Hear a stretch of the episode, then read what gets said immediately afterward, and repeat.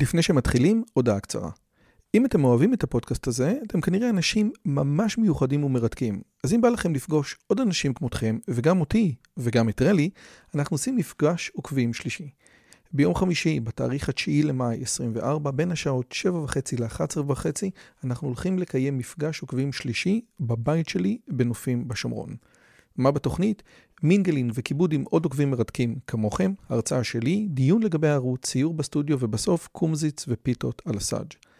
הרשמה מראש היא חובה וניתן לעשות את זה בקישור שבתיאור הערוץ או לחפש את הלינק ביוטיוב. נשמח מאוד מאוד לראות אתכם. ועכשיו, לשיחה. האם יש דבר כזה שנקרא שבט, והאם שבט זה בעצם הגרסה הפרימיטיבית של לאום או לאומיות? אחרי השיחה שלי עם ג'ו היינריך, אנחנו הולכים לוודא את כל הסיפור הזה מהזווית הישראלית שלו עם פרופסור גד או גדי יאיר. שלום לכולם וברוכים הבאים לערוץ שלי, ערוץ שמדבר על השכלה, אינטליגנציה, פילוסופיה, תיאולוגיה, בעזרת השם מתמטיקה וגם איך לגרום לכם לדעת באיזה שבט אתם נמצאים בשיחת הסלון הבאה שלכם. אם עוד לא הצטרפתם, אז בבקשה, אנא הצטרפו, לחצו על הפעמון, וגם יש שם איזה כפתור קטן שאתם יודעים תמיד מתי אני מלא סרט, כי יוטיוב יש לו את הקטעים שלו. מי שרוצה לדעת מוזמן לקבוצת הטלגרם, וגם אפשר לשאול אותי שם שאלות, ולפעמים אני גם עונה. וכמובן שיש לנו את הספרים, שזה גם דבר מגניב, אז מי שרוצה את הספרים, אה, לדעת יותר ולהצליח, זה הספר של הצלחה בלימודים, יעזור לו מאוד ב, אה, בתקופת הבחינות הקרובה. והיום יש לי את הכבוד ואת העונג לארח מישהו שהלוואי שהייתי מגדיר אותו בתור חבר, אבל אנחנו כבר מתקרבים. פרופסור גד או גדי יאיר, מחבר המוח הסורר, אחד הספרים הכי כיפים שקראנו בזמן האחרון, וגם דיברנו עליו אה, לאחרונה הרבה בשיחה מקסימה. אז קודם כל, גדי, ערב טוב, מה שלומך? ערב טוב, תודה רבה, אתה יודע, בנסיבות הללו שהדרום כולו עם אה, גבו אה, שח מהמסע של אה, החמאס, אנחנו פה שחטפנו שישה טילים בפתיח, אה, מאז אנחנו בסדר. אתה במעלה אדומים, אם אני זוכר נכון. אני במבשרת ציון. אה, טוב, תראה מה זה, להגיע מ-MIT, להגיע מהקורונה ב-MIT למה שקורה פה, החיים כן. שלנו בהחלט מעניינים. עכשיו, אני חייב להגיד עוד משהו, אה, לפני שאנחנו מתחילים, אה, לגדי יש ערוץ יוטיוב, קראו לו המוח הסורר, עכשיו יש לו שם באנגלית, אנחנו נכון? איך הולך השם? הסתכלתי על זה היום, שכחתי את השם? The Unruly Mind. כן, The Unruly Mind, ויש לו, באמת, זה כל כך כיף שיש לנו אושיית, אה, אה, שיש לנו מישהו מהאקדמיה, שבדרך כלל היא מגדל שן שהוא מנוכר, שמדבר בשפה של היוטיוב ולוקח את כל התיאוריות האלה ומנסה להנגיש אותם לעם ישראל, וזה דבר נפלא ומקסים. אז אני באמת מציע לכולם, לפחות שימו לב לכמה שיחות שיש לו, לכמה השקעה, ולדברים המדהימים. אני עוקב אחריו וזה כיף גדול, אז, אז הנה, אז את זה כבר אמרנו, ואפילו לא ביקשת ממני, כי באמת, לפי דעתי, זה מפעל יוצא דופן, מה שאתה עושה. אז אה, זה, כשאנחנו דיברנו, אמרתי לך, איך יש לך כוח להמשיך, ואתה פשוט ממשיך וגדל וגדל, שזה כל הכבוד. תודה רבה. טוב, אז יאללה. השיחה שלנו היום היא על נושא השבטים, ומכיוון שאתה בהשכלתך, או אתה פרופסור לסוציולוגיה, ואנחנו דיברנו שההקשר של השיחה הזאת, או נתחיל את השיחה הזאת מתוך נאום אה, רובי ריבלין, נאום השבטים, שהחברה הישראלית מחולקת לארבעה שבטים, שזה הש... החילוני, הדתי, החרדי והערבי, וזה מה שרובי ריבלין ניסה להגיד. עכשיו, גם אז היה נראה כמו בבלי סודות, שמשהו שם לא שייך, כן? אה, אבל עכשיו נראה עוד יותר. אה, אתה, אז בוא נתחיל, מה דעתך לפני שנגיע להגדרות של מה זה שבט, מה אתה אומר על נאום השבטים? באמת החברה הישראלית מחולקת ל... זה, זאת החלוקה הסוציולוגית הנכונה של החברה שלנו? אה, אני חושב שהנשיא ריבלין למד סוציולוגיה, כי אנחנו בסוציולוגיה מדברים באמת כבר עשורים על השסעים אה, בחברה הישראלית ועל הניתוקים אה, בין קבוצות אה, מרכזיות בחברה שלנו. רק לתת לך אנקדוטה, כשהייתי מלמד סטודנטים בינלאומיים שהיו מגיעים לישראל, והייתי מסביר להם שתלמידים ערבים לומדים במערכת חינוך ערבית, ותלמידים דתיים לומדים במערכת חינוך דתית, ותלמידים חילונים לומדים, במ... והם היו צועקים עליי, אפרטהייד, אפרטהייד, והייתי נלחץ מהם ואומר להם, מה פתאום אפרטהייד? כל אחד רוצה פה לחיות בשבט שלו, עם המערכת שלו, עם תוכנית הלימודים שלו, אף אחד לא כופה עליהם, אבל הם תמיד היו חוזרים ואומרים לי, אבל מה הולך פה? זה אפרטהייד, זה...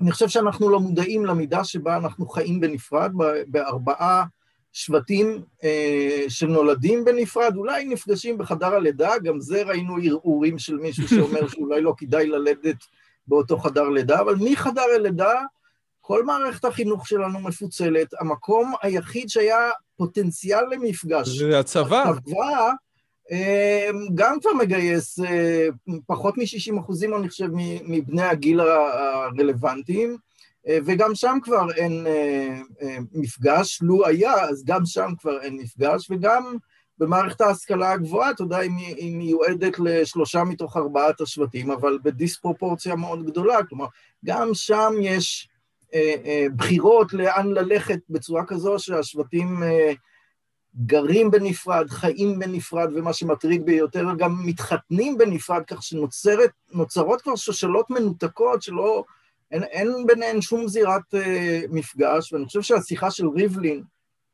אמרה שהמצב הזה היה נסבל כאשר היה שבט אחד גדול ושלושה שבטים קטנים, והשבט הגדול היה השבט הציוני המרכזי שנשא את כל שאר השבטים על גבו ללא תחושה שהוא כבר לא יכול לשאת. זאת, והוא אומר, כשאני מסתכל על הדמוגרפיה הישראלית ל-20-30 השנים הבאות, המצב הזה הוא non-sustainable, זה אי אפשר יהיה להחזיק אותו.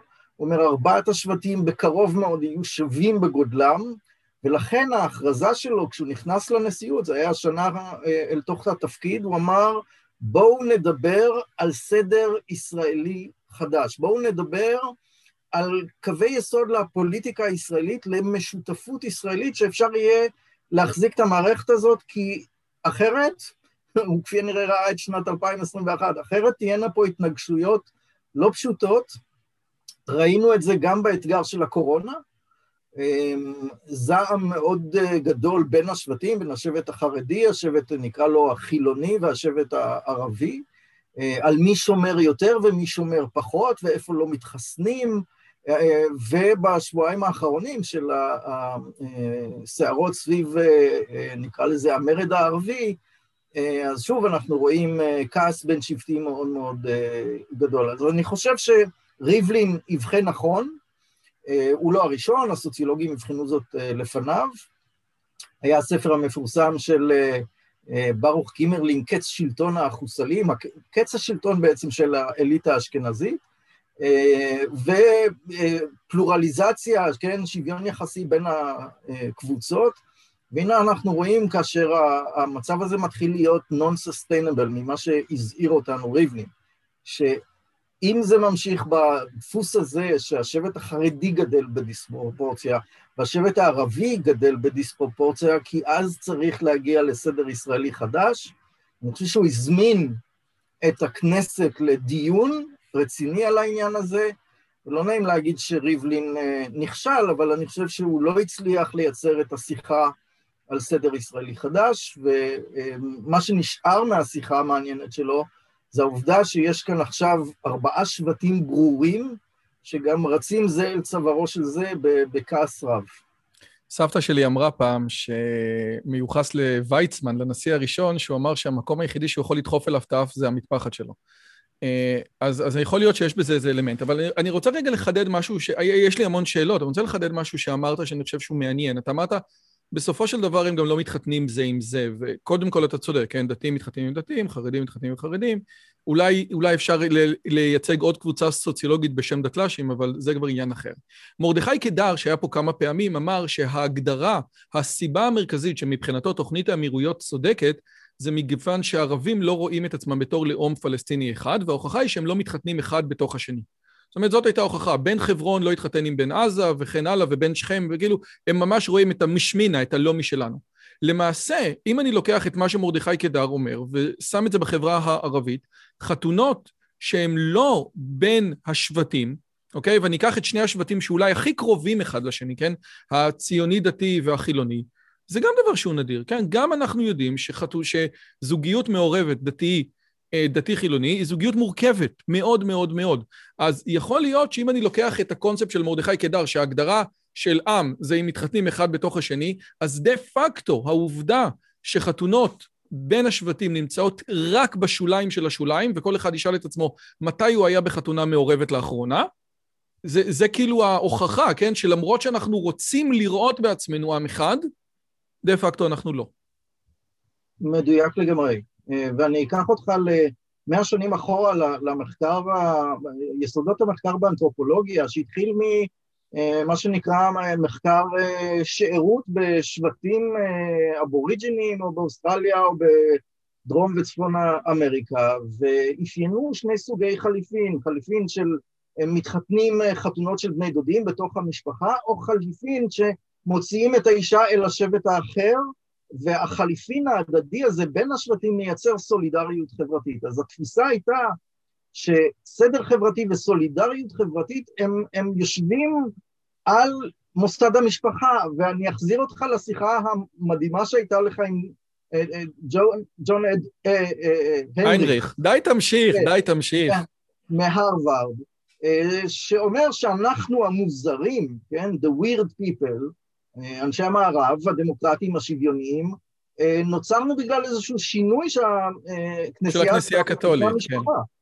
אה, אז המשפחה זה דבר נורא חשוב, וחליפין של בני זוג זה נורא חשוב, ואתה מתאר נכון, אין בישראל, וזו בדיוק הטענה של ריבלין, הדאגה שלו, שלא תהיה סולידריות שנוצרת מההחלפה של בני זוג מעבר לגבולות השבט, אה, וצריך לומר, זו לא תופעה ייחודית לישראל, זה לא שרק ישראל היא חברה שבטית, וגם לא צריך לומר ששבטיות היא פרימיטיבית. בואו לא נלך לשם, כי ארצות הברית, באותה מידה, דמוקרטים מתחתנים עם דמוקרטים ורפובליקנים עם, עם רפובליקנים, סליחה, ואתה רואה שכבר מתחילות להיווצר שושלות מנותקות, או במחקרים של איזה ספרים אנשים קונים באמזון. אתה רואה שאנשים דמוקרטים קוראים ספרים של דמוקרטים, ואנשים רפובליקנים קוראים ספרים של רפובליקנים, כך שבעולם השיח האינטלקטואלי נוצרו שני שבטים שלא מדברים אחד עם השני. והפיד ביוטיוב, סליחה רגע, והפיד ביוטיוב של... של רפובליקנים יהיה מסוים, והפיד ביוטיוב של דמוקרטים יהיה מסוים, ולכן יש כאלה שאומרים שיוטיוב מאוד תורם להקצנה, כי הוא בעצם מייצר לך אקו צ'מבר שאתה משוכנע שכולם חושבים כמוך, במקום לתת לך, תוך כדי, אם יש לך דעות מסוימות, את הצד השני או את הדעה הנגדית. בלי קשר לאפקט של דניאל קנמן שמדבר עליו, שאנשים גם ככה נוטים יותר להסכים לדעות שהם היו איתם מההתחלה. אז לכל הסיפור הזה יש לנו עוד אה, אמפליפיקציה דרך הרשתות החברתיות. נכון, אני חושב שהאלגוריתמים שמביאים לך את מה שאתה אוהב לשמוע, אה, רק מחזקים את התופעה הזאת. ושוב, כדי, אנחנו בשיחה אינטלקטואלית, כדי להראות לך כמה זה רלוונטי, עמית שואה, שהיא אחת האינטלקטואליות אה, הגדולות בארצות הברית, באוניברסיטת יל, אה, בבית ספר למשפטים, כתבה ספר בשנת, פורסם לפני שנה, 2020, Political Tribes, ואתה רואה את האדומים והכחולים על המאבקים בתוך ארצות הברית, אבל זה לא רק רפובליקנים ודמוקרטים, זה השחורים והלבנים והשמאל הקיצוני והימין הקיצוני, והיא מדגימה בצורה מדהימה איך השבטיות משתלטת על, על אמריקה אה, בצורה שכבר קשה לקיים חברה אה, שמסכימה על כללי המשחק הדמוקרטיים, וראינו את זה בסוף הכהונה של דונלד טראמפ בשישי לינואר 2021, אה, שהימין הקיצוני עולה, עולה על אה, בית הנבחרים, אה, כי האקו צ'מבר שלו שידר כל הזמן תיאוריות קונספירציה, כן, שבטיות כאלה של השבט הלבן, בצורה שיצאה מכלל שליטה. אז זה לא פרימיטיבי וזה לא, כאילו, כשאנחנו רואים שבטים, זה לא Aborigines אי שם, אתה יודע, שבטי זולו, זה אנחנו, זה אמריקנים, וגם צריך לומר, זה גרמנים, ויש באיטליה, אה, שבטיות היא דבר אה, שיש לו שורשים, אבל הוא לא הלך לשום מקום. אוקיי, okay, אז בוא, אז, אז אני רוצה להגיע, ככה לצלול לצד היותר אה, אה, אה, עמוק אינטלקטואלי של הסיפור הזה, אבל עוד שאלה אחת לפני. בסופו של דבר, הנשיא ריבלין לא מחלק את השבטיות לשמאלנים וימנים, וגם החלוקה של לכאורה הדתיים הם ימניים והחילונים הם שמאלנים, היא גם לחלוקה שהיא לא נכונה. אתה מסתכל על הבחירות, רוב העם היום, אה, אה, אתה יודע, רוב העם היהודי בוודאי שהוא לא שמאלני במובן של מרץ, כן? אז איך, מתי, למה אצל עם ישוע השבטים זה הרפובליקנים מול הדמוקרטים, ואצלנו השבטים מיוחסים לכמה אתה דתי, מה שנקרא אצל יאיר ניצני simple Jewish, medium Jewish ו-very very Jewish. כן. אמ, כי אני חושב שיש לנו אה, תקנות אה, יהודיות שמייצרות הדרה אה, של קבוצות. קח לדוגמה את הרפורמים, שלא מקובלים לחלוטין, שבעיניי הרפורמים הם הרבה יותר דתיים ממני, אבל בעיני העולם החרדי הרפורמים הם משוקצים, כן, הם, הם כאילו שבט שצריך לאבד אותו, שבט אבוד. אז יש תקנות, אה, תקנות טהרה, תקנות של בית כנסת, עם מי אתה יושב, אה, שגורמות לכך שאתה כל הזמן מבדל את עצמך, ולכן יש, בכל דת, אה, יש יסוד מבדל ויוצר מבפנים ומבחוץ, מאיתנו ומנגדנו. וכידוע לך, גם בתוך העולם החרדי, הרי יש לך... טירוף מוחלט. אמ, כן, שבטים ושבטים ושבטים, אנחנו רק השבוע... בני חסידות אחת לא התחתנו עם בני חסידות שנייה, והדברים האלה מגיעים עד לרמה של, אה, אה, עד לרמה של הבדלים בין חסידויות, שאלא אם כן אתה בקיא מאוד מאוד, אין לך דרך לעשות את זה. אגב, יש כאלה שיגידו, אני יודע שאנשים יכעסו עליי פה, אבל מה אכפת לי? שגם גם בישיבות, אה, גם חבר'ה מהר המור, מה שנקרא ישיבת הקו, בספק אם התחתנו עם מישהי ממרכז, או כמו שמישהו אמר פעם, אה, שאחד עלה לשמיים ואמר לו, אמרו לו, איפה גן עדן? אמר פה, אבל כשאתה עובר ליד חדר שמונה, תהיה בשקט. אמר, למה? אמרו, זה חבר'ה מהר המור, הם משוכנעים שרק הם פה. אז, אז, אז, אז אני מאוד מאוד מסכים עם הסיפור הזה. אז בואו בוא נתחיל ממה ההגדרה הסוציולוגית של שבט. האם השבט שלי זה חברי קהילת נופים, היישוב שבו אני גר, או הציונים הדתיים, או חבריי הקוסמים, או חבריי בעלי ערוץ יוטיוב. מי הוא השבט שלי? אז קודם כל אפשר, אתה יודע, הגדרות, אני לא אוהב הגדרות כל כך כי, כי הן פורמליסטיות, אז אפשר לחזור לבסיסים של המשפחה, כן, היסוד המשפחתי, יסוד הדם אה, שבשבט, יש שיגידו היסוד הגיאוגרפי של מגורים משותפים, הוא היסוד של השבט, בגרמניה למשל. המיקום של שבט ביער מסוים הוא שיצר את הזהות השבטית, והיום אנחנו משתמשים במושג הזה בצורה הרבה יותר מטאפורית, במובן של היבדלות של קבוצה אחת מקבוצה אחרת, ויצירה של זהות פנים קבוצתית ולעומתיות מול קבוצות אחרות.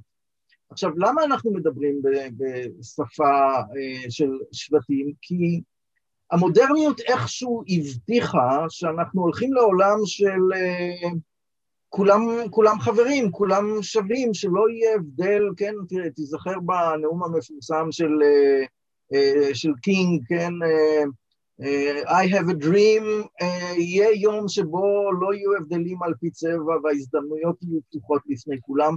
חשבנו אוניברסלית. זה כן, נאום יפה, יש נאום חמור של שמעון פרס, שרצינו שכולם יהיו עם ג'ינס, ישתו קולה ויראו נטפליקס במזרח התיכון. כן, אה, זה מה שישראל רצתה, שכולם יהיו uh, תל אביב, uh, אבל הנה, אפילו החרדים לא קונים את החלום של שמעון פרס. כן, אף אחד לא... ואני רוצה לספר סיפור פה בהקשר הזה.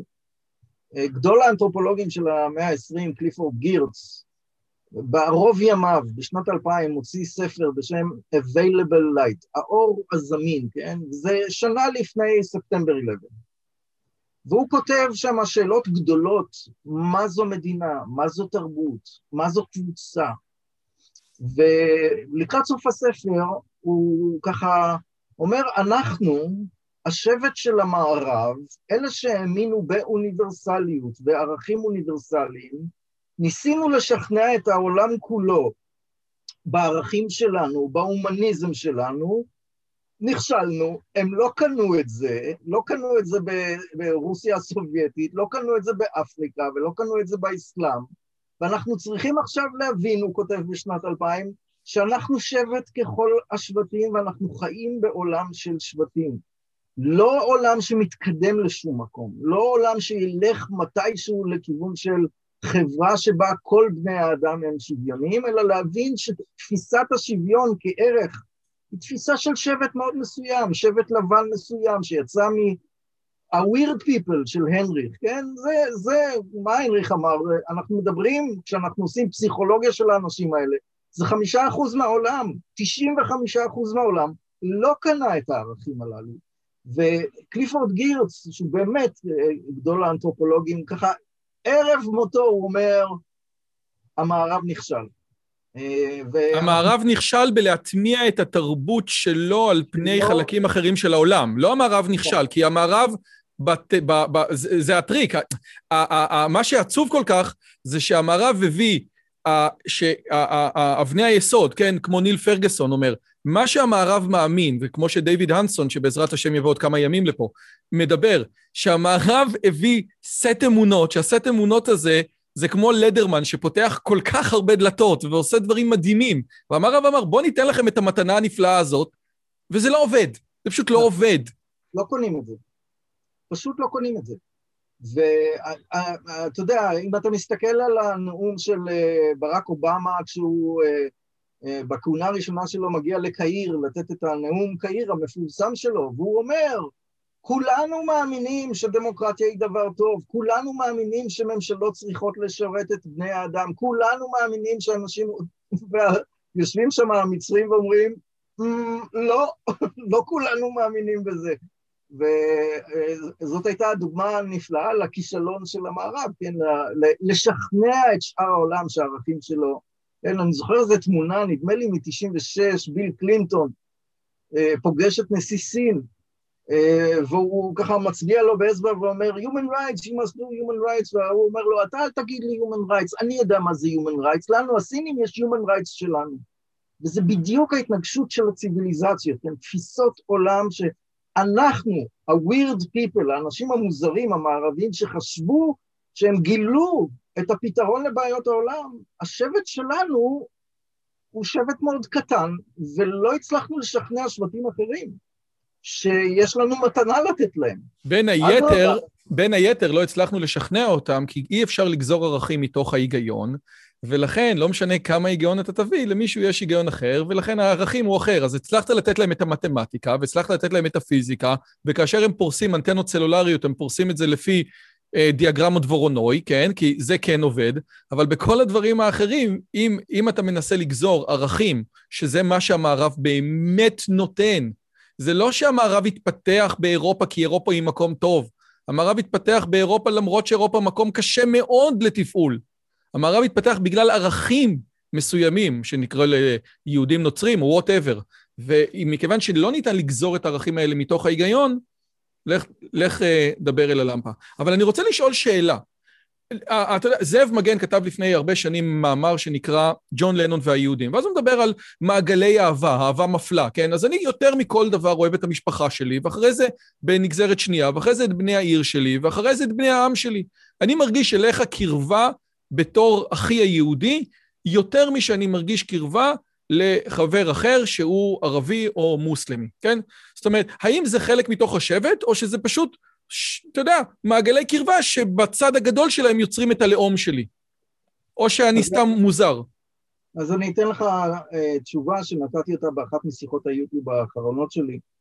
Uh, היה סוציולוג גרמני שגלה ב-1938 לאנגליה, uh, ואחר כך עשה קריירה מפוארת ב...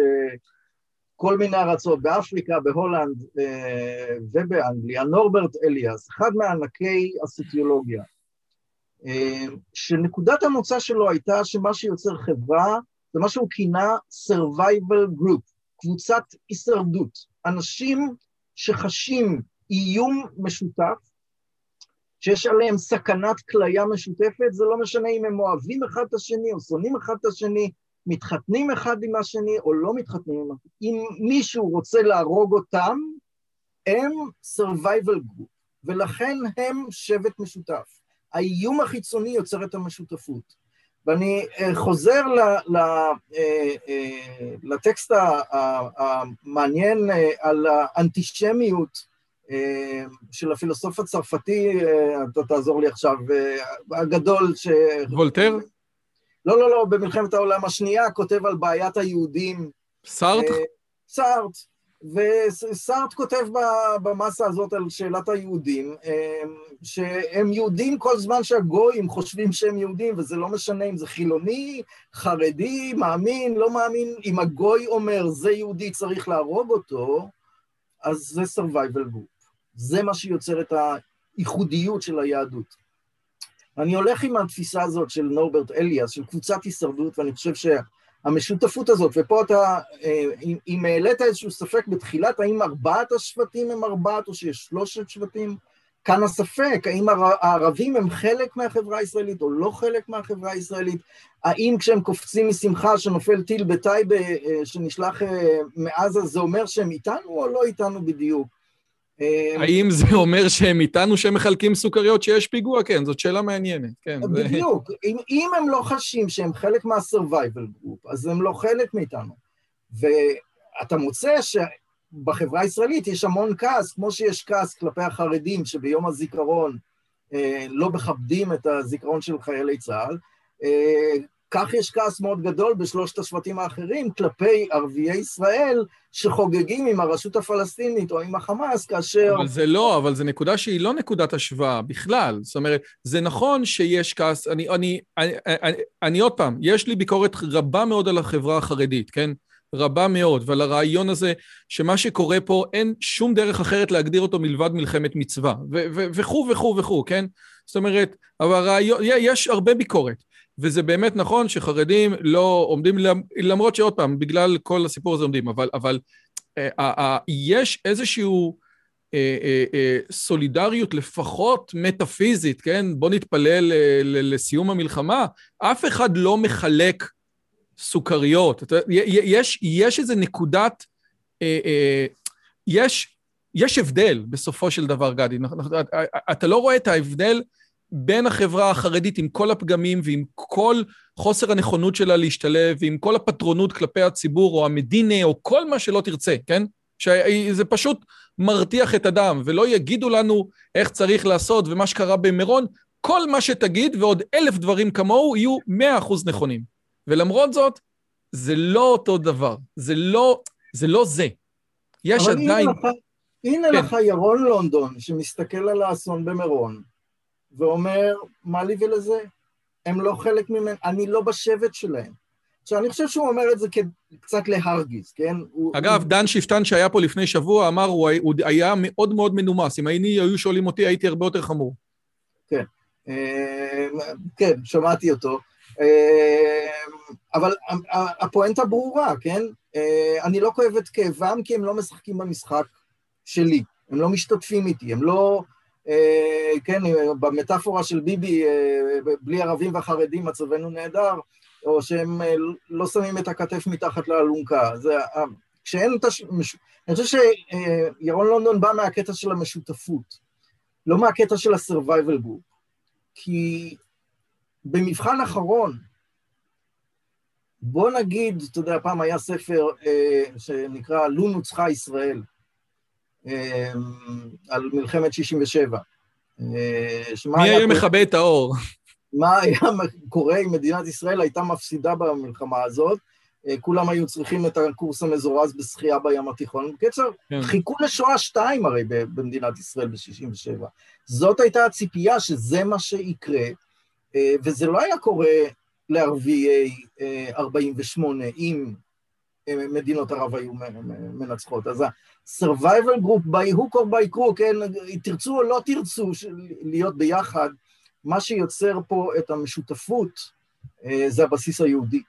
אה, אז נכון שמדינה היא גוף בירוקרטי שצריך לדאוג לכל אה, האוכלוסיות שלו, אבל מבחינת האתנוס, כן, האתניות היהודית היא המשותפות הזאת של כליה משותפת, של אז זה בעצם הטענה של הרב לאו. הרב לאו בוכה תמיד ביום השואה, יהודים יודעים למות ביחד, הם לא יודעים לחיות ביחד. אבל אם הייתי מנסה לתרגם את הרב לאו לעולם שלך, אז היית אומר, יהודים התחברו ביחד כי יש להם survival group, וכמו שטומי לפיד אמר, את היהדות שלי היטלר הגדיר בשבילי, אני לא צריך להגיד לך אם אני יהודי או לא, היטלר עשה את זה יותר טוב, ולכן כאשר ביו, בימים כתיקונם אנחנו לא מרגישים איזשהו אה, אה, אה, אסון קיומי או איום קיומי, אז ה-survival group הזה למעשה מתפרק ומתפורר עד שבאים הגויים עלינו לכלותנו בכל דור ודור ועוזרים לנו להתאחד. זה דה פקטו מה שקורה, נכון? בדיוק. זה ממש תקציר העניין. אוקיי, נו, אבל אז, אז, אז, אז, אז, אוקיי, בסדר, אז אם היהודים שוכחים להיות יהודים, אז הגויים יזכירו להם שהם יהודים, אז לא משנה איך שלא תסובב את זה, אתה יודע, אתה יכול לקרוא לזה, יש כאלה שקוראים למה שקורה עכשיו פרעות אשפה, אני מאוד אוהב את הביטוי, כן? אז יש פעם אחת, יש פרעות בכמה שנים, איך, איך דן שפטן אומר, פעם בשלושים שנה הערבים עושים איזשהו אה, לינץ', אז בסופו של דבר אין פה באמת שלושה, אין פה באמת ארבעה שבטים. רובי ריבלין מנסה להיות נחמד או להיות נשיא פוליטיקלי קורקט, אבל למעשה מבחינה סוציולוגית, יש פה שלושה שבטים ועוד משהו שאנחנו לא סגורים בינינו מהו. שהוא גם שבט בתוך חברה לא, לא, לא, סבבה, כן, כן, כן, אני עוד פעם, אני לא יודע מה זה. הרבה שבטים משלה, אבל יש פה איזה סוג קונפדרציה תחת גוף בירוקרטי משותף. המדינה היא גוף בירוקרטי בסך הכל, כן? שירותים לאזרחים, והמדינה, אתה יודע, מדינת כל אזרחיה, בוא לא נתייחס ל... אה, לאמירה הזאת מהנקודת ראות של בל"ד, כן? שכשאתה כן. אומר מדינת כל אזרחיה זה להשמיד את אה, מדינת ישראל, או לבטל את היסוד הציוני-יהודי שלה, אלא במובן שיש פה 9.3 אה, מיליון בני אדם, והמדינה היא אחראית להגן עליהם, לתת להם אוכל, ולספק להם את השירותים הבירוקרטיים התקינים, אה, אה, חינוך, תברואה, כל מה שמדינה נותנת, ופה היא לא אמורה לעשות הבחנה אם, ה, אם התושב הוא מהשבט הזה או מהשבט האחר. אבל במובן, אתה יודע, זה, זה, זה כן מחזיר אותי כשאתה אומר, כשהם מחלקים סוכריות, כשהיה, כשסדאם חוסיין שלח את הטילים אה, במלחמת המפרץ, אז uh, הייתה את התופעה הזאת שרקדו על הגגות uh, בחברון, למרות ששברים של טיל יכלו היו ליפול על חברון, בכל זאת הייתה חגיגה גדולה uh, ביהודה ושומרון. Uh, הערבית, בוא תחדד, כן. כן, כן, כן. ביהודה ושומרון הערבית. כן, כן, כן. כן. Uh, כדי להמחיש שהם לא חלק מה-survival group, כן? אה, אז אני חושב שהממד הזה של האיום המשותף, אה, ובסופו של יום, אתה יודע, אנחנו יכולים לריב בין הקבוצות כמה שזה, אבל אם בן ובת אה, מחסידות קרלין והבן שלי יחליטו להינשא וילכו לרבנות, הרבנות תשיא אותם. זה יתגבר על, ה, על היסוד, ה, נקרא לזה, של הקנאה או שנאה בין השבטים, כי בסופו של דבר היהדות תפסוק אה, מיהו יהודי. אה, ו... וגם, ועוד פעם, זה יחזיר אותנו לתוך ה-survival group. אם בחור חילוני, אם הבן שלך חילוני ובת חרדיה מחסידות קרלין היו הולכים בלוד, לא היו עושים הבחנות ביניהם. זאת אומרת, אתה. יהודי, שלום על ישראל. זאת אומרת, זה כאילו מחזיר, אחד הדברים הכי מוזרים, והייתי שמח לקבל את החוות דעת שלך, אנחנו בתור, או, או, או חלק מתוך העולם הנאור, כן? רצה לראות, אתה יודע, להתנתק מהדת, כן? המאה ה-19 וכל השטויות האלה, די, מספיק עם כל הסיפורי, עם הבובה מייסס, כן? או כמו שאבא של אשתי אומר לי, אתה מאמין לשטויות האלה? באמת.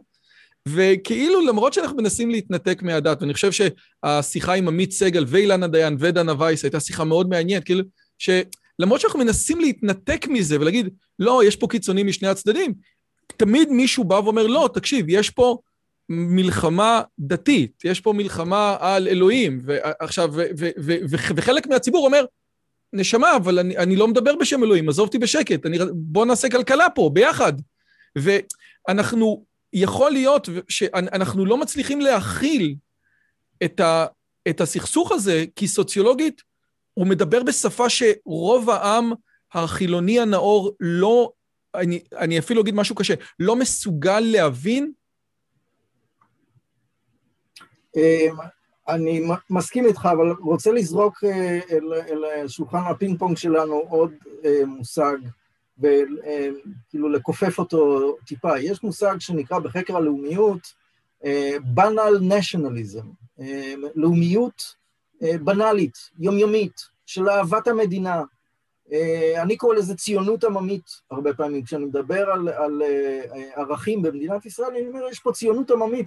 אנשים לא קראו את הרצל, הם לא קראו, קראו את נורדו או את פינסקר ויש להם איזושהי השכלה ציונית, אבל הם, הם יודעים לעשות ציונות. הם יודעים מה זה ציונות, כן? הגוף שלהם יודע לעשות את התנועה של עזרה הדדית, למשל. אז זה... הם מתרגשים, ב, ב, ב, סליחה, אני, אני רוצה רק באמת להבין את מה שאומר.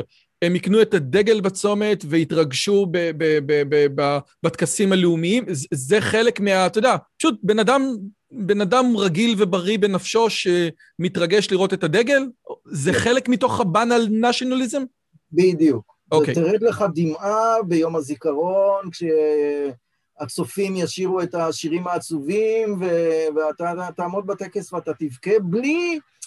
בלי שלמדת הרבה על העניין הזה, כן? והתמלא הס... לך הלב בגאווה כשתראה את המטס עובר מעל הים התיכון. או את עדן אלנה, אתמול, באירוויזיון. אתה יודע, זה ממלא מצברים של לאומיות. היא זכתה, נכון? היא כאילו עלתה לגמר, נכון? היא עלתה לגמר, כן. אז אני אומר, אירועים oh. כאלה, כמו מכבי תל אביב, או זכייה באירוויזיון, זה בנאל נשנליזם, זה חז... עכשיו, יש גם בנאל ג'ודאיזם, כן? יש יהודיות בנאלית, שאתה לא מבין בכלל, מה זה חג שבועות? מה, מה זה שבועות? אתה יודע, זה גבינות. אכלת גבינות? אכלת גבינות לקראת החג? בדיוק, אתה מבין? יש דברים שהם כל כך מוטמעים אה, ברמה בלתי פורמלית, גם בלי ידע עמוק, שיוצרים איזושהי משותפות. יש פה תרבות משותפת, תרבות יהודית משותפת. תחשוב, הרבה פעמים כשפרסמתי את הספר צופן הישראליות, עשרת הדיברות של שנות האלפיים, ואני עומד בספר, על ה, נגיד, על, ה, על המוטיב של החפיפניקיות בישראל, ו... כפרה זה, כל הזה, החפיפניקיות במדע, במדע, בדיוק. במדע יש פה חפיפניקיות. נכון. אז אתה יודע, המדע והאסון בחסידות קרלין, כן? כאילו, יש פה איזה היגיון משותף שאתה לא סוגר פינות. אז תמיד היו שואלים אותי, נו, אפשר לשנות את זה? אפשר לה, כאילו לתקן את הישראליות? אפשר לתקן את ה... נגיד, אני הרבה פעמים אומר, יש בסיס יהודי לכל הסיפור הזה, ושואלים אותי, אפשר לתקן את זה? ואני אומר להם, מה תתקנו?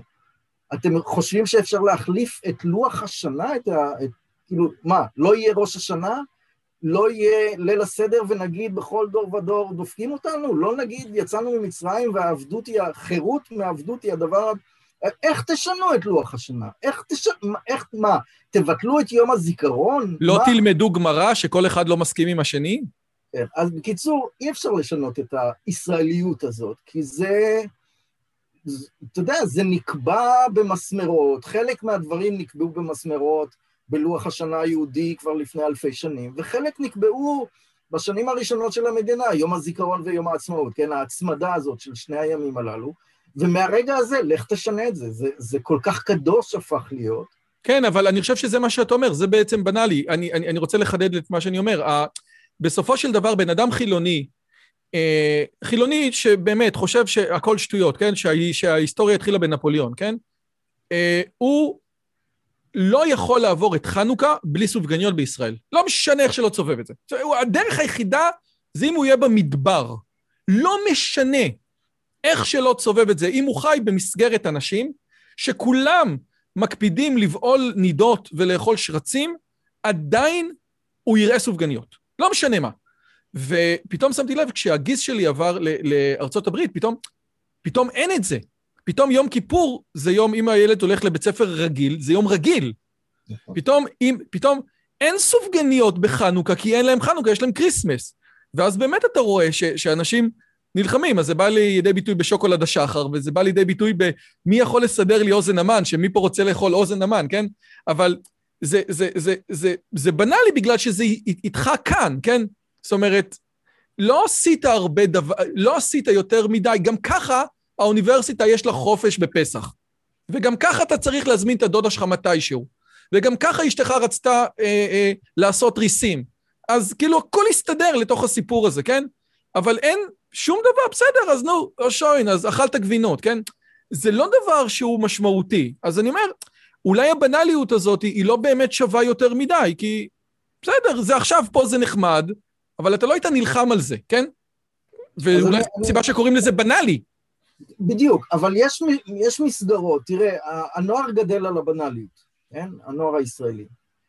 ואתה מוצא שרבים מבני הנוער מבקשים ללכת למכינות קדם צבאיות, לשנת שירות. רבים? כי בשנת השירות קוראים את הטקסטים, קוראים גם את המקורות היהודיים וגם את המקורות הציוניים, ומעמיקים, עוברים מהבנאלי למלומד יותר. ואני חושב שהמון בני נוער רוצים את המעבר הזה מהבנאלי, להבין למה עושים את הדברים הללו. ואתה יודע, אחרי רצח רבין קמה קרן אביחי, שהמטרה שלה הייתה לנסות לגשר בין השבטים, במיוחד בין השבט הציוני-דתי לשבט החילוני. בינינו, גדי, בינינו. נכון. והעבודה הייתה ליצור בתי מדרש חילוניים, שבהם חילונים למדו את ארון הספרים היהודי, אתה יודע, ירון לונדון היה בקבוצות הללו, יותר מכל אחד אחר, כן? היה אגב, מאמץ... זה, אגב, זה מדהים שבאמת הציבור הדתי לא הולך למוזיאון רבין. כאילו, מוזיאון, אחת הטענות זה שהרצח מרצח לאומי, אתה יודע, מרצח לאומי הפך להיות אה, אלמנט שבאמת לא ניסה לחבר בין חלקי החברה, כן? מי שהוא דתי, בוודאי בשנים הראשונות, כן, היום כבר זה, איך אומרים, נגמר חוסר הנעימות הזאת, אבל בשנים הראשונות היא לא, בן אדם דתי לא היה יכול להגיע ל... ל, ל לעצרת, שוודאי כן. שלא הייתה עצרת... אה, אה, בסדר, אבל אוקיי, עכשיו אני רוצה לשאול אותך שאלה... אבל זה בדיוק כן. המקום של השבט הלבן, אה, ויש עוד מקומות כאלה של, פצ... מקומות של פציעה היסטורית, כמו פרשת, פרשת אלאור עזריה, כן? שמחדדת לך מי פה ומי פה, כן? אה, וזה עבד יותר על אשכנזים מזרחים בוויכוח הזה, או הבדלים מעמדיים אה, בין אה, מעמד נמוך, או מה שהיום אנחנו מכנים ביביסטים. אה, ישראל השנייה, ישראל השנייה, אתה מקבל את ה... כאילו, זה גם איזושהי, נניח החלוקה של אבישי בן חיים, זה סוג של חלוקה סוציולוגית אחרת, נכון? זאת אומרת, היא לא... היא... אפשר להגיד, אבל אתה יודע, יש בציבור הציוני-דתי ממש אנשים שהם לא בישראל השנייה, כן? אז... היא אז... הייתה מאוד, החלוקה הזאת הייתה מאוד רלוונטית לפני אה, אתה יודע, בפנתרים שחורים זה היה השיא, וזה המשיך עוד אה, מזרחים אשכנזים, אה, המשיך... זה לא שהנושא נעלם, אבל אני חושב שכסוג של שבטיות, הוא, או בעיה שבטית, הוא במידה רבה לא בעוצמות של שלושת השבטים שמפורדים ביניהם. טוב, אז אפשר להתחיל מהשאלות הקשות? וואלה. אוקיי, נהדר. עכשיו, הש, השאלה הקשה, קודם כל, באיזושהי הכנה כדי לראות שאנחנו סגורים. בסופו של דבר, אם שבט זה איזושהי קבוצת התייחסות של מה שנקרא מדורת השבט, השבט של לבן, כן, השבט של אהרון ברק, אז אם אתה מסתכל, כן, אה, עוד פעם, זה, זה משהו מאוד כללי, אבל בין המזרח ובין המערב, אז המזרח יבוא ויגיד, כן, אנחנו עושים ככה, זה מה שהאייתולה אמר לנו, שלום על ישראל, כן, גם באיזשהו מקום החברה החרדית, כן, היא לא... היא אומרת, ככה אלוהים אמר, וזהו, ומי שלא עושה כמו שאלוהים אמר, אה, הולך לגיהנום, ושלום על ישראל, כן? ומקסימום אני יכול להיות, אם אני נחמד ויש לי מידות טובות, אני יכול להיות סבלן אליך בזמן שאתה הולך לגיהנום, תוך כדי שאני מסביר לך למה עדיף לך לא ללכת לגיהנום. עושה רושם שהנאורות עשתה משהו לשבט שבאמת היה אמור להיות לו איזושהי תפיסה ביקורתית כזאת או אחרת, כן? של יש לי את הדעות שלי, יש לי את קבוצת ההתייחסות שלי, אבל פה פעם ראשונה יש לי הזדמנות לבדוק רעיונות, ב, ב, האם, האם רעיונות מסוים עובדים, האם הם לא עובדים, זה המדע, זה הנאורות, זה התבונה, זה קאנט, כל מה שאנחנו רוצים לעשות. זה לכאורה ההבדל בין השבט במובן המערבי המודרני שלו, ובין השבט במובן היותר פרימיטיבי, אבוריג'יני של מה שנקרא, הרי, הרי מה פירוש המילה טאבו, כן? שג'ון קוק, או ג'ו, זה שגילה את הפיליפינים, שאל אותם למה אנשים לא מצביעות, אז אמרו לו, זה טאבו. מה זה טאבו? אני לא יודע, אולי טאבו זה, אם נש... פעם אחרונה שנשים הצביעו, היה סערה, אני לא יודע. זו מילה בפיליפינית שאומר ככה, או משהו כזה, כן? אז אין לנו טאבו, אין לנו פרות קדושות, הכל הולך על מזבח הרצ... הכל, הכל הולך באזמל ההיגיון. אז זה לכאורה מה שהיינו חושבים שזה ההבדל בין השבט, בין תפיסת השבט המודרנית, ובין תפיסת השבט הפרימיטיבית. אתה מקבל פחות או יותר את החלוקה הזאת? כן, אלא שאני אומר שאלו זולו ואלו זולו. אוקיי, אז עכשיו, מכיוון שכך, אז עכשיו אני רוצה לשאול אותך לגבי סוג של איזשהו דבר שנקרא אה, צביעות, כן? כי בסופו של דבר, אותו שבט, שבט לבן, שבט של אהרן ברק, אנחנו ראינו את זה גם בשיחה של אה, עמית סגל מול אילנה דיין ודנה וייס, שהיא קיבלה כל כך הרבה כותרות בגלל שהיא, אתה יודע, פעם ראשונה אנחנו רואים משהו כזה אה, שקורה.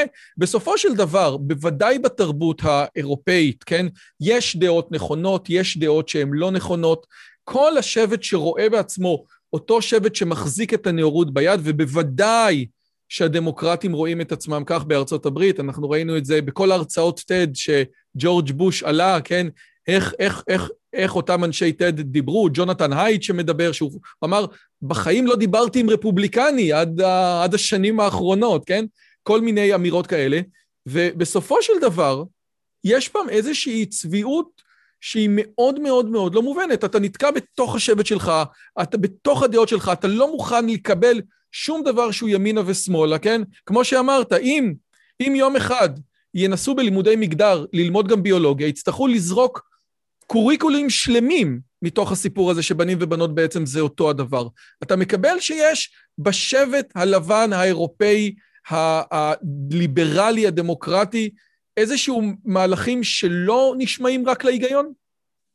אה, אתה יודע, יש את הסרט המאוד מאוד, אה, איך אומרים, קאלט מובי, האחים בלוז, אה, ולכל אורך הסרט הם מסבירים ש- we're in a mission from God, כן? אנחנו במשימה מאלוהים להציל את הבית יתומים של הכנסייה שבו הם גדלו. We are in a mission from God. וכשרונלד ריגן מנסה להסביר בנאום הפרישה שלו, מנסה להסביר לאמריקאים, הוא מזכיר להם שארצות הברית is a city on a hill, אנחנו עיר על גבעה, ומהגבעה הזו ומהעיר הזו תצא בשורה לעולם כולו, הדמוקרטיה, ואנחנו נדגים כמו בני ישראל, כמו היהודים, אנחנו נדגים, כן, האור לגויים, אנחנו נדגים לעולם כולו שאפשר לכונן חברה דמוקרטית צודקת וכל העולם ילך אחרינו. עכשיו, כשהוא מצטט את האמירה הזאת, city on a hill, זה אומר הכומר שמפליג עם הסירה הראשונה מאנגליה לארצות הברית, והוא אומר להם, אנחנו עוברים לארץ החדשה to create a city on a hill, אנחנו ניצור דת ש... בעצם תשודר לעולם כולו, ערכים שיהיו אור לעולם כולו, ולכן ביסוד החברה המודרנית, ביסוד החברה, וזה אותו דבר, אתה הזכרת את תנועת הנאורות, יש בסיס תיאולוגי, יש בסיס דתי עמוק. כך שאני לא רואה את הרפובליקנים או הדמוקרטים כאנשים חילוניים, אלא יש בתפיסות העולם שלהם יסודות תיאולוגיים שהם לא מודעים אליהם. וכשאובמה מגיע לנאום קהיר, שהזכרתי אותו קודם, הוא בעצם, כמו רונלד ריגן, וזה דמוקרט וזה רפובליקני, אבל כמו רונלד ריגן, הוא נותן את הנאום של הסירה אי שם ב-1617, או מתי שהם לא הפליגו מאנגליה לארצות הברית. We are the city on a hill, ואתם uh, הברברים של קהיר, ואתם הברברים של העולם הערבי, צריכים ללכת אחרינו. אנחנו הקדמה, אנחנו הפרוגרס, ויש שם יסוד מאוד לא סובלני, מאוד לא פתוח, כי יש שם אמונה מוחלטת בצדקת הדרך. והאמונה הזאת באה מתוך תפיסת עולם תיאולוגית, אתה יודע, ביסודו של דבר, כשאתה הולך אל הנצרות לעומק העומקים, ישו אומר, בסופו של דבר, אחרי כל המלחמות, אחרי כל הקשיים לשכנע את העולם שדרכנו היא הדרך, הרשת של הדייג, קורא לזה הרשת של הדייג, תהיה פרוסה על העולם כולו. ומהי הרשת? היא הרשת של הנצרות. אז ביסוד התנועות של הנאורות וביסוד התנועה מערבה של המודרניות, יש, יש, יש, יש, ישו, כן? ביסודו של דבר, צדקת דרך, אמונה, וכמו שאמרת קודם, זה בא מהבטן, זה לא בא מהרציו. רגע, אז אני רוצה לשאול, אז אני רוצה להקשיר את זה ללימודי מגדר, כן? כי עוד פעם, אחד הדברים שמאוד מעסיקים אותי בהקשר הזה זה לראות את הדברים האלה דרך משקפיים של איי-קיו. מה, מה שאתה אומר למעשה, אם אני מבין נכון, זה את הדבר הבא. אומרת, אני האמונה שלי זה בשוויון. בכל all men created equal, ולקחתי את ה-all men והרחבתי אותו ל-all men and women. עכשיו, זה המסר, זאת ה, זה הערך שאני רוצה. ואם עכשיו אני אסתכל ואתה תביא לי רעיונות שבצד הימני של העקומה של ה-IQ, גברים נמצאים יותר מנשים, ואתה תביא לי שהמוח של הגבר יותר פה, ואתה תביא לי שגברים יותר טובים בככה ויותר טובים בככה, יכול להיות שזה אולי נכון. יכול להיות שזה נכון בעולם אמת כלשהו, אבל זה לא מקדם אותי לשום מקום, זה ייתן לי יותר מזה. אני מפחד להגיע מזה לדטרמיניזם גנטי של, נו, מה אתם רוצים? נשים נולדו סתומות, כן? ולכן אני במודע, סליחה, שלא במודע, או, והטענה שלי היא מאוד במודע, עוצם את העיניים מול האמת המדעית כדי לקדם אג'נדות שאתה אומר מקורם בתיאולוגיה. זה, אתה, אתה, אתה מקבל את הניתוח הזה? כלפי מגדר נניח? אני מקבל את זה באופן עקרוני. אני חושב שלא השתחררנו מהיסודות התיאולוגיים שבתפיסות העולם שלנו, וזה נכון גם במדע, כן? כשאני עושה, יש לי ספר על, על, על, על הסוציולוגיה הגרמנית, כן? ואני מנתח פילוסופים גרמנים בולטים ממרקס ועד ימינו. אני מראה איך, אתה יודע, בסופו של דבר, יורגן אברמאס, כשקיבל את פרס בובר אה, בירושלים לפני, לא יודע, משהו כמו עשר שנים, עשיתי לו מערב, לקחתי את הסטודנטים שלי ואמרתי, יאללה, בואו בוא לפגישה אישית עם יורגן אברמאס, ודחפתי לידיו את הספר שלי, The Golem and German Social Theory, על, על המוטיבים התיאולוגיים ביסודות החשיבה הפילוסופית בגרמניה, שבין השאר הקדשתי לו פרק בספר הזה, ואני דוחף לו את הספר ליד, ואני אומר לו על מה הספר, והוא אומר לי כזה, נו, ברור, אה, כל הפילוסופיה המערבית מבוססת על ה-Judeo-Christian tradition. זה ברור, כאילו, אנחנו בין, בין uh, משה לישו, זה, זה המסורת שלנו. אנחנו לא הסינים ואנחנו לא ההודים, uh, והערכים שלנו בעצם שורשיהם הם, הם בדת, ולימים במפגש שלו עם האפיפיור הגרמני, הם, הם, הגיעו לדיון על היסודות התיאולוגיים של הפילוסופיה המערבית. על זה הם דנו ועל זה הם הסכימו שיש בפילוסופיה המערבית יסודות תיאולוגיים. אבל אני רוצה לחזור אליך למגדר. אתמול בוויינט, וזאת המרואיינת הבאה שלך, דפי יואל מאוניברסיטת תל אביב, חוקרת מוח, הגיבה למאמר על ספר ש... רגע, רגע, רגע, קודם כל, המרואיינת הבאה שלי זה איריס ברנט, שגם אתה המלצת לי עליה, אז קודם כל, תודה רבה. זה אוקיי, קודם כל. משפחה, זו אותה משפחה. אבל איריס נראית יותר נחמדה מדפני, מה אני אגיד לך? לא, אני, דפי אני לא מכיר באופן אישי, את איריס אני פגשתי אותה פעמיים. אה, מרתקת, אין ספק. אה, האם המוח שלנו מסוגל לחשוב על המוח שלנו? אה, ולהבין את הטבע של המוח שלנו, האם אנחנו מסוגלים, כן, או שהמוח שלנו כל הזמן עושה לנו טריקים בלהבין את עצמו. אה, אז כן, אה, קיצור, המאמר שהתפרסם אתמול היה אחרי כמה עשרות שנים של פרסומים מדעיים שמנסים למצוא את ההבדלים בין גברים לנשים במוח, יצא ספר שאומר כל ההבדלים האלה בטלים ושישים, אין שום הבדלים, ודף יואל מגיבה לספר הזה ואומרת, אכן אין שום הבדלים משמעותיים. אני רוצה אבל כן להזכיר, אה, אני מניח שאתה רמזת על הדבר הזה, על השיחה של נשיא הרווארד, אני נוטה לשכוח את שמו. לורנס סאמרס, לורנס סאמרס. יפה, אה, לארי סאמרס. 2005. שאגב, הוא לא, היה שר האוצר בממשלת נכון. ארצות הברית, נשיא אוניברסיטת הרווארד, כל אחד שיחשוב מה צריך כדי להתקבל להרווארד וכדי להיות נשיא הרווארד, כן? זה ה crème de la crème de la crème של האנושות. כן, ו- וגם נשיא הבנק העולמי הוא היה. נכון. בקיצור, יש לו קוריקולום, וקיבל אה, דוקטור כבוד מהאוניברסיטה העברית. אה, שזה שיא הישגיו האקדמיים. אה, אבל אתה יודע, למה לארי סאמרס אה, נאלץ לעזוב את אה, משרתו כנשיא הרווארד? כי הוא נתן נאום בפורום סגור שמישהו הדליף אותו, שבו הוא בחן את השאלה למה יש פחות נשים פרופסוריות בהרווארד. והסיבה השלישית הייתה, לפי דעתו, lack כן, of aptitude. המילה כן. שהוא השתמש בה הייתה aptitude, ש aptitude זה שאלה בדיוק מה, אגב, ה aptitude זה הזה של ה-SAT, כן? השאלה מה זה ה-SAT, סטנדרט Association Test או סטנדרט אפטיטוד טסט, יכולת, כן? כן. יכולת. אבל הייתה כמובן לאיזשהו בסיס ביולוגי, כן? שיש הבדלים ביולוגיים.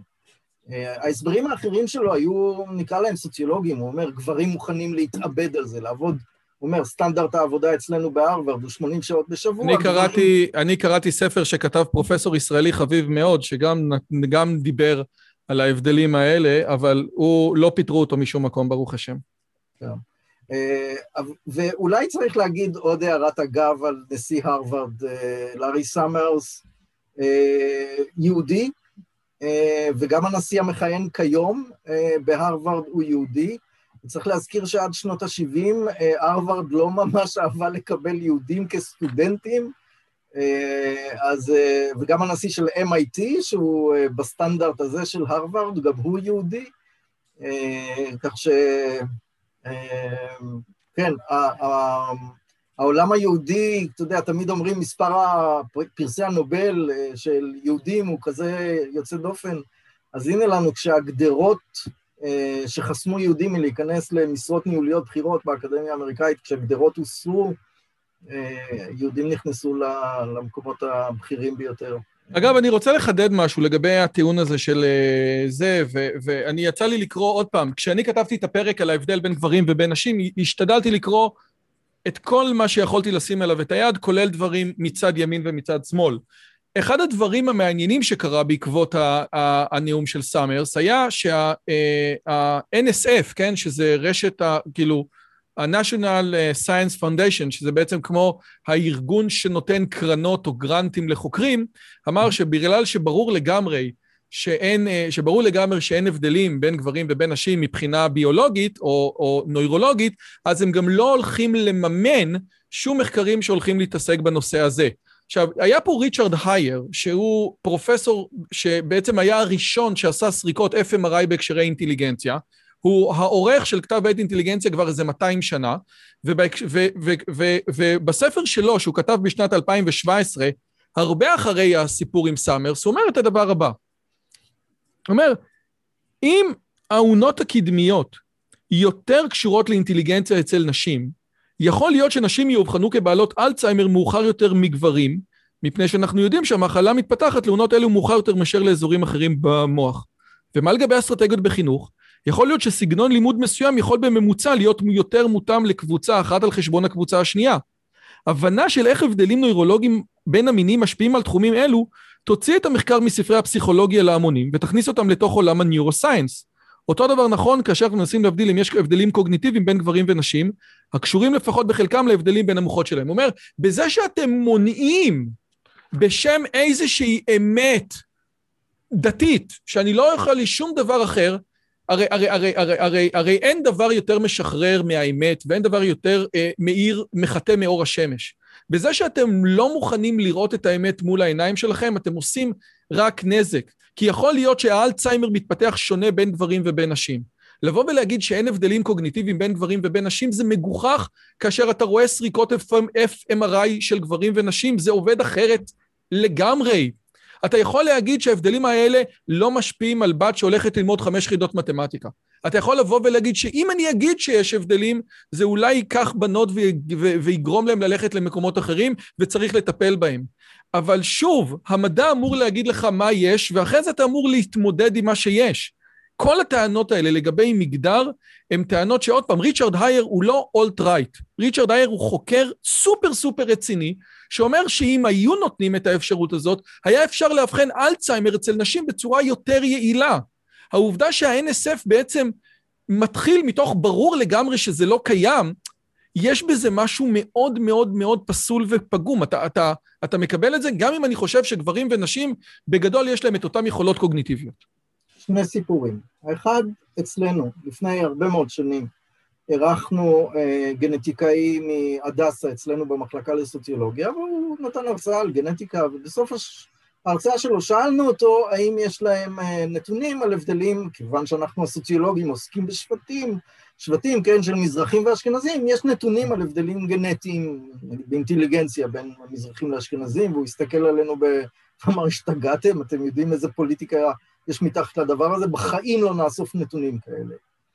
אה, סיפור שני, אה, ראיינתי חוקר מוח ישראל, אה, מנתח מוח ישראלי בארצות הברית, ואנחנו מדברים בדיוק על ההבדלים בין מוחות, כן?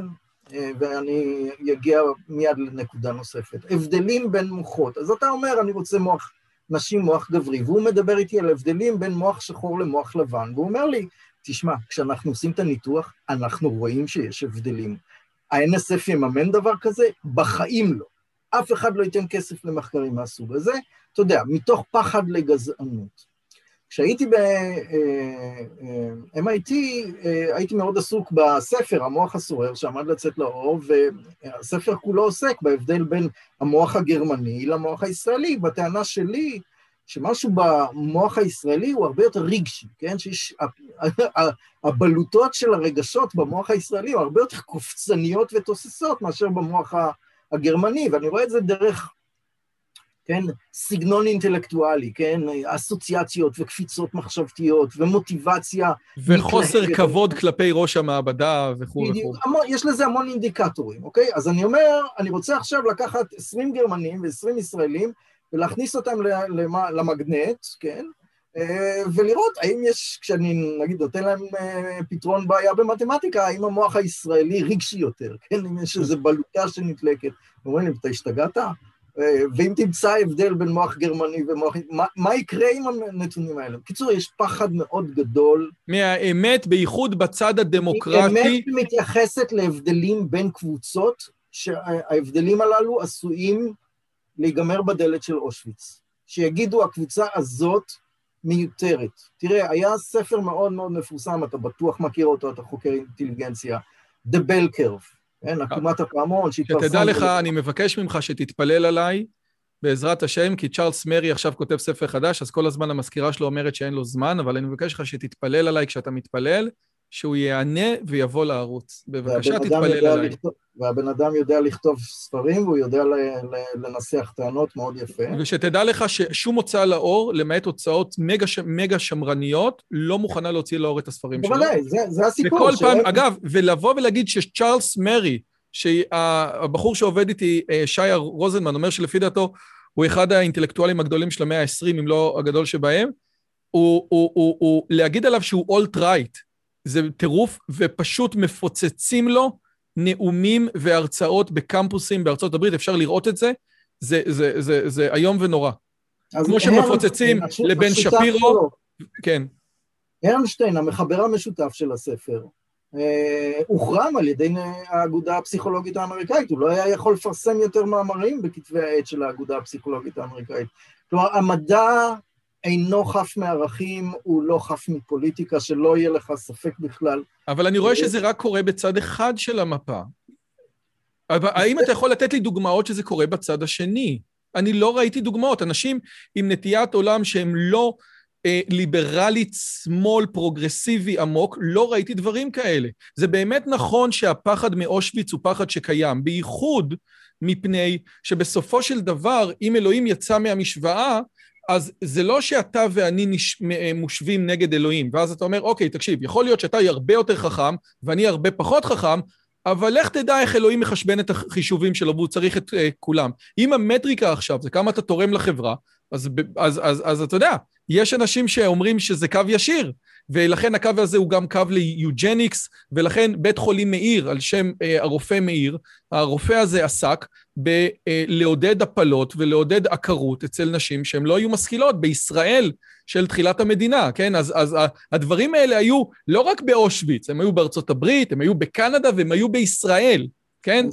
פרס בן גוריון היה לאנשים הנכונות שיולדות עשרה ילדים, לא לאנשים הלא נכונות שיולדות עשרה ילדים. אז, אז, אז, אז אני, אני, אני מסכים איתך, רק אני בכל, אולי אינטליגנציה זה ממש ממש ממש רגשי, רק אני יכול להגיד לך שבכל המחקר שלי על הסיפורים האלה, לא ראיתי אנשים שמנסים לטאטא עובדות לא נעימות מתחת לשטח, אלא אם כן זה מגיע מתוך, מתוך ראייה אה, פרוגרסיבית. ואם אתה רואה, ואם יש לך דוגמה אחרת, אני אשמח מאוד לשמוע אותה. אז אני, אין לי דוגמה בשליפה, אני רוצה אבל כן לחזור לספר של הרנשטיין ומרי. אה, כי, תראה, אז הם השתמשו במבחני האינטליגנציה של הצבא האמריקני כדי להראות שלשחורים יש אינטליגנציה נמוכה יותר, והם אומרים, חבל על הזמן להשקיע בחינוכם של שחורים, בואו ניתן להם ישר דמי אבטלה. כלומר, ההשלכות היישומיות של... אגב, זה לא בדיוק מה שהם אומרים. זה לא בדיוק מה שהם אומרים. זה לא, הם אומרים, הם אומרים שתוכניות, א', קודם כל, אחד הדברים, אני, אני חייב לחדד את זה, מכיוון שהנושא הזה הוא קריטי מאוד.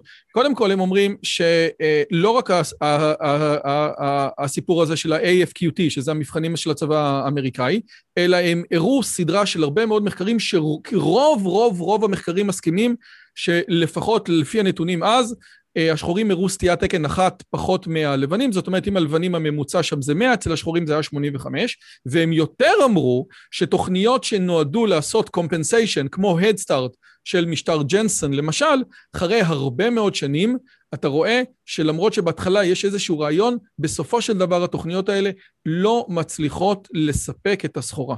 זה מה שהם אמרו. והדבר הזה בא לידי ביטוי בפשע, באימהות חד-הוריות, בא לידי ביטוי בהרבה מאוד אספקטים. מי שמסתכל, אגב, ה-FBI מגדיר את, את, כאילו ה-FBI אומר מי נמצא אצלו בבתי הכלא לפי ה race, כן? אומר, זה לא מה שאני יודע, זה זה, זה זה. ובדיוק בגלל דברים כאלה, סטיבן פינקר ב-2005 בנאום בהרווארד, שאומר שהאם ה alt-right עזר, לטר... האם ה politically correct עזר לטראמפ להיבחר, אומר סטיבן, אומר סטיבן פינקר, שהוא, שהוא, שהוא, שהוא, שהוא ליברלי בדעותיו, הוא אומר, לא מספרים לסטודנט הממוצע, כן? לא מספרים לסטודנט הממוצע את האמת, ומספרים לו שכולם אותו הדבר, ואז בסוף יוצא מצב, כן? אני, אני רק אקריא את מה שסטיבן פינקר אומר, כי אני חושב שזה... ואז בסוף, כן, שיוצא מצב שהוא... אה, זה, הנה, אנשים מאוד אינטליגנטים, אומר סטיבן פינקר, נמשכים לימין העמוק ונעשים קיצוניים יותר, כאשר הם נחשפים בפעם הראשונה להבחנות אמיתיות שמעולם לא הושמעו באוניברסיטאות, בניו יורק טיימס ובתקשורת המכובדת. זה כמעט כמו מחלה שאין להם חיסון נגדה והם נדבקים בה מיד. הם מלאים כעס על ששיקרו להם ואין להם שום הגנה מול הטענות האלה. וזאת בדיוק הבעיה של האספקטים האלה. במקום שתגיד, אוקיי, זה הנתונים, ואני יכול עכשיו למצוא לך הסברים שהם שונים מהאולט-רייט. אתה, אתה עוצם את העיניים. זאת הבעיה. מקבל?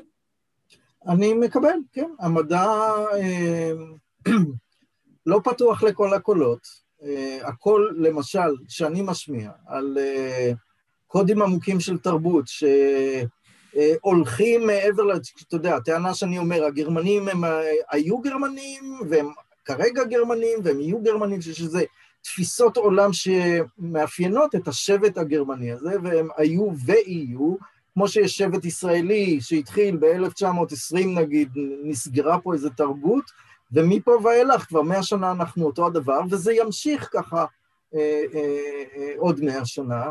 אז מאוד לא אוהבים את הטענות המהותניות אה, שאני מעלה, כמו שאולי לא אוהבים את הטענות המהותניות שאתה מעלה בדבר מגדר או בדבר ארנשטיין ומרי, בדבר האינטליגנציה, הוא הנשיא של הרווארד, כן? לכן פינקר כתב ספר שנקרא The Blank Slate, הלוח החלק, ואמר, תקשיב, אנחנו לא לוח חלק. אבל זה שאנחנו לא לוח חלק לא אומר שנשים צריכות לקבל בשום פנים ואופן חינוך פחות טוב או פחות הזדמנויות בשום פנים ואופן. אני רק אמרתי תמיד שאני בכל שנותיי בתור מרצה, ואני מניח שגם אתה, לא ראיתי סטודנטית שמופלית לרעה. מה אני אעשה? לא ראיתי. ואני יודע איך אני מתייחס לסטודנטים ולסטודנטיות. הדבר היחידי שעל סטודנטים אולי אני צועק יותר. יש הרבה דברים שאנחנו לא מודעים, תעזוב, זה מכניס אותנו לדיונים סוציולוגיים על... זה נכון, אבל יש לי גם ילדה, אבל יש לי גם, אבל לך יש גם בנות, זאת אומרת, אה, לא, יש לך בנים, נכון? כן, אה, יש לי רק בנים, כן. אה, אז אתה, אה, בסדר, אתה יודע. אבל נכון, עוד פעם, זה בהחלט, אתה בהחלט צודק לגבי זה שיש פה פחד אמיתי. אבל האם הפחד האמיתי הוא, אבל, אבל האם, אפילו נניח שה, שהאמת היא לא הייתה נר לרגלינו, כן? שזה אגב מוזר, כי זה לכאורה היה אמור להיות המדע, כן?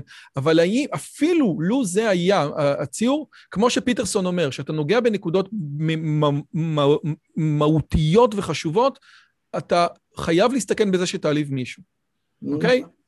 ולכן, אתה יודע, אה, אה, המדע הוא שדה קרב, וכל זמן שהצנזורה היא לא מוחלטת וניתן להיאבק, אז מי שאתה יודע, אומר אמירות שהן אה, לא בתוך הסטטוס קוו, לא בתוך הפרדיגמות, צריך להמשיך להילחם את המלחמה. עמית סגל, עמית סגל השבוע אמר אמירות שהן לא בתוך הפרדיגמות? או אה, שעמית סגל דרך אלון אוברטון הולך ומכניס את האמירות האלה לתוך המיינסטרים של התקשורת הישראלית? מה קורה שם? אני לא יודע. אני לא, לא מספיק אה, מעורב בסיפור הזה, לא רוצה להיכנס לתקשורת. תקשורת היא עולם בפני עצמו, אה, עם, עם עולם שקר ואמת בפני עצמו. אה, תעזוב, אנחנו גולשים... טוב, אז רגע, אז, אז, אז בוא אולי באמת שאלה אחת אחרונה לסיום. בסופו של דבר, שלושה שבטים עם עוד שבט אחד שכן צריך לדעת לחיות איתו. לו היית מייעץ לנשיא ריבלין, איזה דרך יש באמת? אוקיי, הבנתי שיש שלושה שבטים, או ארבעה שבטים, או שלושה פלוס משהו. איזה דרך יש באמת לשבטים האלה כן להתקרב? אני מניח שהשיחה שאנחנו עושים בינינו היא כן שיחה שבאמת עוזרת לשבטים האלה להתקרב, ויש כאלה שאומרים שהמרחק בין הציבור הכללי לציבור הדתי-לאומי הוא מרחק, הוא אולי המרחק הכי קטן במטריקות הסטנדרטיות. אבל מה עוד, א', היית מייעץ לנשיא, ומה עוד אנשים כמוני, ש, אה, שכן מנסים להביא את הדעה שלהם לכמה שיותר אנשים יכולים לעשות כדי באמת לקרב בין השבטים, אם בכלל זה חשוב, או שאנחנו כבר לאט לאט... אני, אני לא, לא אתן לך תשובה היפותטית, אני אתן לך את התשובה שנתתי לנשיא, אוקיי? או, oh, יפה.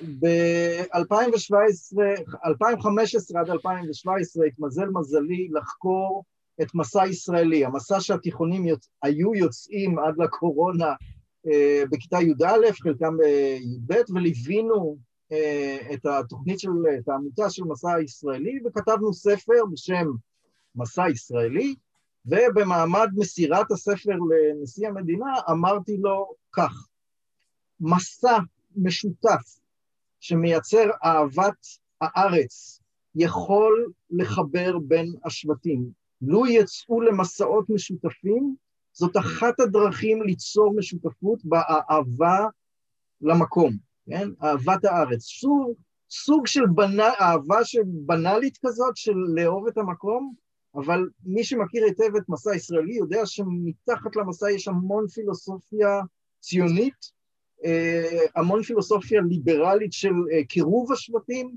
אה, ומציאת איזשהו מכנה משותף, וכשמסרנו את הספר מסע ישראלי לנשיא, אמרתי לו, הנה הפתרון לנאום השבטים שלך, אה, צריך להרחיב את אה, המסעות הישראלים ש... אה, כמה חרדים הולכים למסע הזה היום? בדיוק, זה... אז לא, אבל כתוצאה מן המחקר, עמותת מסע ישראלי סימנה לעצמה על הלוח, עכשיו מחברים את החרדים, וכבר הייתה תוכנית להתחיל עם ישיבות, לצאת למסע ישראלי, אלא שהדבר הזה יתנגש עם המציאות של לפני שנה, אני לא יודע איך שרדה עמותת מסע ישראלי את שנת הקורונה, או את השנתיים, צריך להיות ריאלי, אה, אבל זה לגמרי היה על הלוח, כי גם היו כבר בתי ספר ערבים שיצאו למסע ישראלי, אה, אז אני רק, שאלת אותי מה הייתי עובר לנשיא, זה מה שאמרתי לנשיא. אז יפה, אוקיי, אבל אני שאני לא מעמותת מטה ישראלי, מה אתה ממליץ לי לעשות כדי לעזור ולקרב את השבטים האלה, אם בכלל? מפגשים, אין תחליף למפגשים. יאללה. ואם יש לך בת, אז תשיא אותה או, לח... או לחרדי, או לערבי, או לחילוני, שלא תישאר בשבט. טוב, אני אחשוב על זה. טוב, גדי יאיר, אה, היוטיובר מהאקדמיה, זה כיף תמיד לדבר איתך. תודה רבה רבה על הזמן שלך, זה היה תענוג. תודה, ממש תודה, ממש תודה רבה. הסטודנטים שלי באוניברסיטה חייבים לך ולשיחות שאתה מעלה, כי אנחנו למדנו, אה, הנריך פתח לנו את שנת הלימודים בסערה, אתה לא יודע את זה, אבל... וואו. הוא פתח לנו את שנת הלימודים. תקשיב, אז כשמסתיימת הקורונה, אם תרצה, אני אשמח לבוא פעם אחת לסטודנטים, אולי נעשה אפילו, אה, אולי נעשה מזה אפילו סרטון יוטיוב. יאללה. אז, אז חברים, תודה רבה, זה היה כיף גדול מאוד. מי שרוצה לדעת עוד על מה שאנחנו עושים, מוזמן לערוץ שלנו, מוזמן לכל הדברים שאני עושה. אה, יש לנו כמובן את הספרים שלנו, שזה דבר מגניב לאללה, וזהו. רגע, איפה זה הספרים? הנה הם פה. אז מי שרוצה, מוזמן, וכנסו לטלגרם, זה ממש ממש עוזר. חברים, ניפגש במפגש הבא. אם הגעתם עד לכאן, מגיע לכם כל הכבוד. אז תנו לי להגיד לכם שלושה דברים קצרים. הדבר הראשון, אם שמעתם משהו בשיחה שמעניין אתכם, שאתם רוצים לקחת הלאה, פשוט ספרו אותו לאנשים אחרים. משהו מעניין שאני אמרתי, משהו מעניין שהאורח שלי אמר, איזשהו רעיון שאתם רוצים לקחת איתכם לחיים, פשוט ספרו אותו לחבר או לחברה. זאת הדרך הטובה ביותר לזכור את הרעיונות מתוך השיחות האלה. הדבר השני, אם אתם רוצים לקחת חלק בקהילה שלנו ולפגוש ולדבר עם אנשים כמוכם, אתם מוזמנים לערוץ הטלגרם שלנו, שווה לכם מאוד. פשוט תראו עוד אנשים שמתעניינים מדברים מגניבים בדיוק כמוכם. והדבר האחרון, אם אתם יכולים, דרגו את הערוץ שלנו באפליקציית הפודקאסטים שלכם, זה יכול להיות בספוטיפיי, באפל פודקאסט או בגוגל פודקאסט, זה תהליך קצר של שתי שניות, הוא מאוד מאוד יעזור לנו להפיץ את הבשורה הלאה. שיהיה לכם כיף גדול וכיף בשיחה הבאה.